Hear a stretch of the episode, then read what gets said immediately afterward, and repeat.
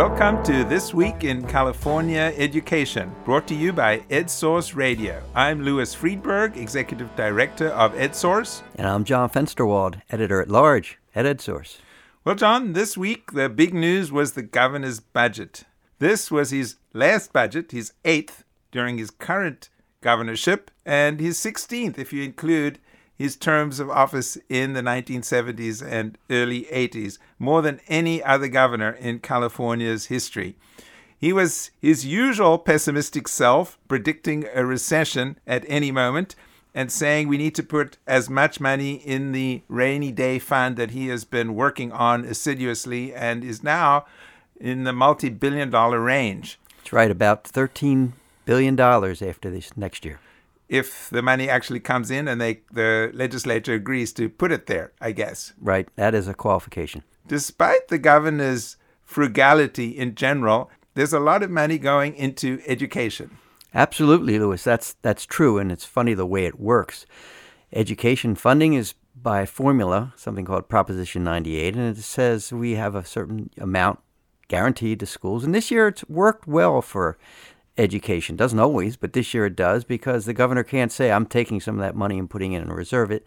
Prop 98 says spend it. And so there's about $6 billion for K 12 to be spent. This has been a central part of Governor Brown's term in office, and it's going to be part of his legacy, even though he went out of his way in the press conference saying he does not believe in legacies. He mentioned several governors that people have never heard of, asking the reporters there, do you know what their legacy was? So he really downplayed that. But it does seem like local control, his local control funding formula, getting money to districts that are serving kids with extra needs, really has been the key pillar of his education policy. And he doubled down on that in his press conference, saying that he still believes in local control, just as he did eight years ago when he came to office. This is what he had to say, and there's a few little clicks there. This was recorded live, and so I think the governor was shuffling some papers, but we thought you'd want to hear what he had to say. Kids learn at home or in the classroom.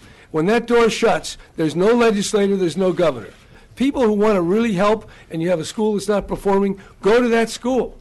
Go talk to the principal. Find out what they need. But it's going to be basically uh, a bottom up kind of thing. Local p- empowerment. That's what it's all about. We elect school boards. Uh, we, uh, we, we live locally, and that's where uh, the problem has to be solved. The age of micromanagement from Washington or Sacramento uh, in the world of education is over. Well, he certainly was very emphatic about that. He may not call the local control funding formula a legacy, but he took a number of steps to make sure it has a lot of staying power after he leaves. There's been a lot of talk over the last few years when would we get to full funding for the local control funding formula. That is, when school districts get the funds in the formula, the full amount for kids, the high needs kids, the low income kids, foster kids, and homeless kids are, are part of the, the target population. Exactly right. And it's been about $20 billion over the last five years. And as the uh, California School Boards Association and others was quick to say, full funding for the formula is not adequate funding for students, but nonetheless, the target funding was met. Okay, that wasn't the only thing in the budget. There were some other really interesting budget items here. Yes, one of which relates to local control, which is to say, he's proposing about $70 million to help county offices of education do their job working with districts. It's one thing to say to districts, this is local control. It's another one to give them the support that they need, particularly when they have low performing student groups and they need to improve that. Districts need help. Here's $70 million from the governor saying, county offices expand your efforts and help districts. And there was also another $6.5 million for the California Collaborative for Educational Excellence. That's a new and pretty small state agency, which is regarded as a key part of the support paradigm that the state is trying to put in place. In contrast to this very top down and somewhat punitive paradigm that was in place under No Child Left Behind. That's right. The collaborative will be working with the counties. Actually, this money will be to bring up their expertise as well. And you're right, it is, as Governor said, this is a bottom up effort. Which is to say, districts will be choosing how to improve their schools, but they need guidance and oversight from the counties. But it's not a prescriptive method which we're used to under No Child Left Behind. And there has been concern and even criticism of the counties that in many counties they just don't have the capacity to provide the support that districts potentially would need. And so the governor seems to be taking this quite seriously by putting in, as you just said, $70 million to support the counties. Because isn't this really the heart or the key to making this whole local control funding formula work? If these school districts can't deliver, then the whole plan really is a failure. That's right. And they will start off with the local county to do an analysis of what, what is the nature of your problem. Let's understand it. But from that point, districts can choose whom to work with. They may, in fact, go to another county office, a university, a partner, or another partnering district. So I have to ask you, though, another big ticket item. Really kind of remarkable. A $100 million to address the special education teacher shortage in California, which has kind of reached crisis proportions. Yes. The governor has put in money in the past several years, and substantial, I guess one could say $10 million here, $25 million there to address the teacher shortage. Here is $100 million specifically for special education teachers who are, represent only a, a small portion of overall teachers. 50 million of that will be for teacher residencies for special education teachers, intensive one-year mentoring programs that Linda Darling-Hammond, who chairs the California Commission on Teacher Credentialing has always supported, and another $50 million for districts to come up with their own solutions. I think there was a recognition that you had to do it now, and so this is a massive infusion of money to try and deal with this situation right away, because who knows if the next governor will consider this a priority the way that Mike Kirst and may have convinced the governor to see it that way as well before we move on to higher ed, I did notice in the budget that he did put a small amount of money, $300,000, to improve the California School Dashboard. That's the new school kind of report card with the different color codes and how kids in schools and districts are doing on a range of measures. What was behind that, do you think? Well, I guess it's it's nice fairy dust in the budget 300000 as you said out of a $77 billion formula for education but I think it's a recognition that it needs improvement. This website is hard to use. Parents have said it's confusing. And I think the message clearly got out. And, you know, this relates to the governor's call it a legacy on local control because for parents to see the data and make the data useful, they have to have a site and understand it the thing falls apart if parents in the community don't understand the data that leads to their decisions. And so they're going to bring in experts and try and make it better looking. It's not going to change the criteria for the dashboard, some people don't like, but it is hopefully make it a useful site. Well, it definitely needs work. I think anybody who's gone on to the site, uh, it's pretty confusing. And uh, these various pie charts, the explanations are complicated. So encouraging to see that the governor appears to recognize that and put in a little money to improve the site. So let's move on to higher education. Louis, what were some of the highlights in the governor's budget? Well, very interestingly, one of the highlights was that the governor is kind of taking this concept of local control and applying it to the community colleges, at least in terms of the funding. What he is saying is that every community college will get what it's getting now, but there will be additional funds for the colleges if they meet certain conditions, depending on their enrollment, depending on how many low income kids or students they serve, depending on the percentage of students who complete their degrees in three years. This is really putting pressure on the community colleges to increase the persistence rates as the kids who persist with a course of study and complete and or transfer to four-year universities and to give them actually incentives to do it. It's very significant change as you said. It's no longer every school gets the same amount per student who happens to be enrolled. It gets into, as you say, matters of success and performance and also more money for low income students. We'll have to see how this plays itself out. Our reporters, uh, Michael Zinshteyn and Larry Gordon, did some reporting on this. A bunch of other states do have incentive mechanisms like this, and uh, they haven't really translated into increased performance, at least in terms of the available evidence. So there are some suggestions that really one of the things you need to do is to tie this additional funds to low income kids who succeed, not just to the overall completion rates, for example.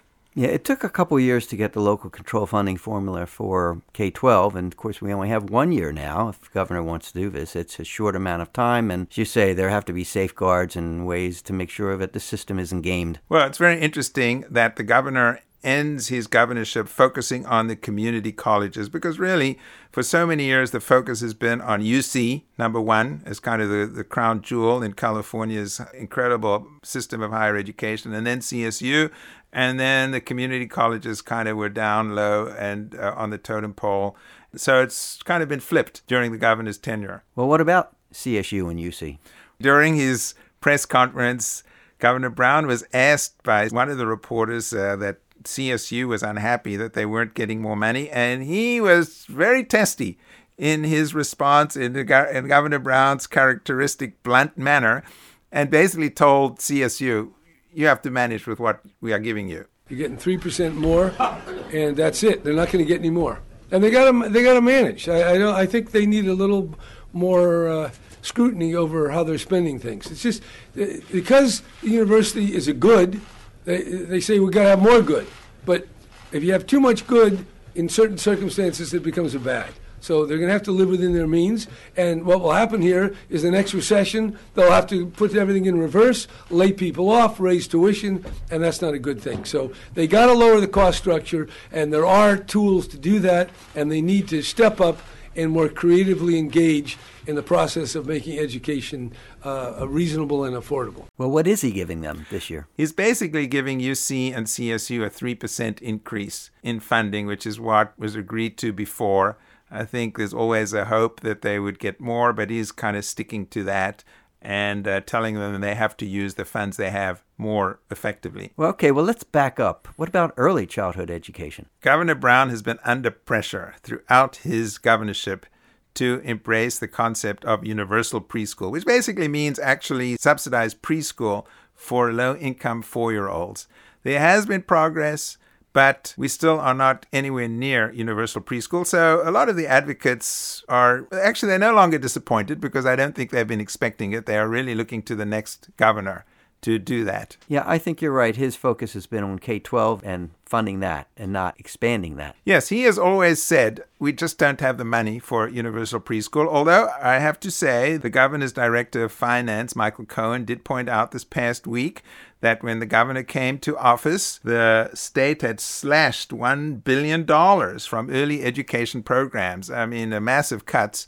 And that now the state is finally restored those funds, and there's now $1.2 billion more going into early ed programs than was the case when the governor came to office. So they've at least restored the cuts and then some. I think one of the programs is home visitation a very proven and sound investment. The governor did put in more money into home visiting programs, and but targeting for the really one of the most marginal parts of our population, families on welfare, and to really support families really in the early years when it is really so tough, you know, with infants and toddlers, and uh, if you don't have childcare, you can't afford childcare, and you don't have the resources for adequate nutrition and so on, that those families really need support. And this is a significant development over the eight years that the governor has been in office, that there's been a shift, an awareness, not only part of the governor, but in the society generally, that it's the early years that are so important. That preschool is important, but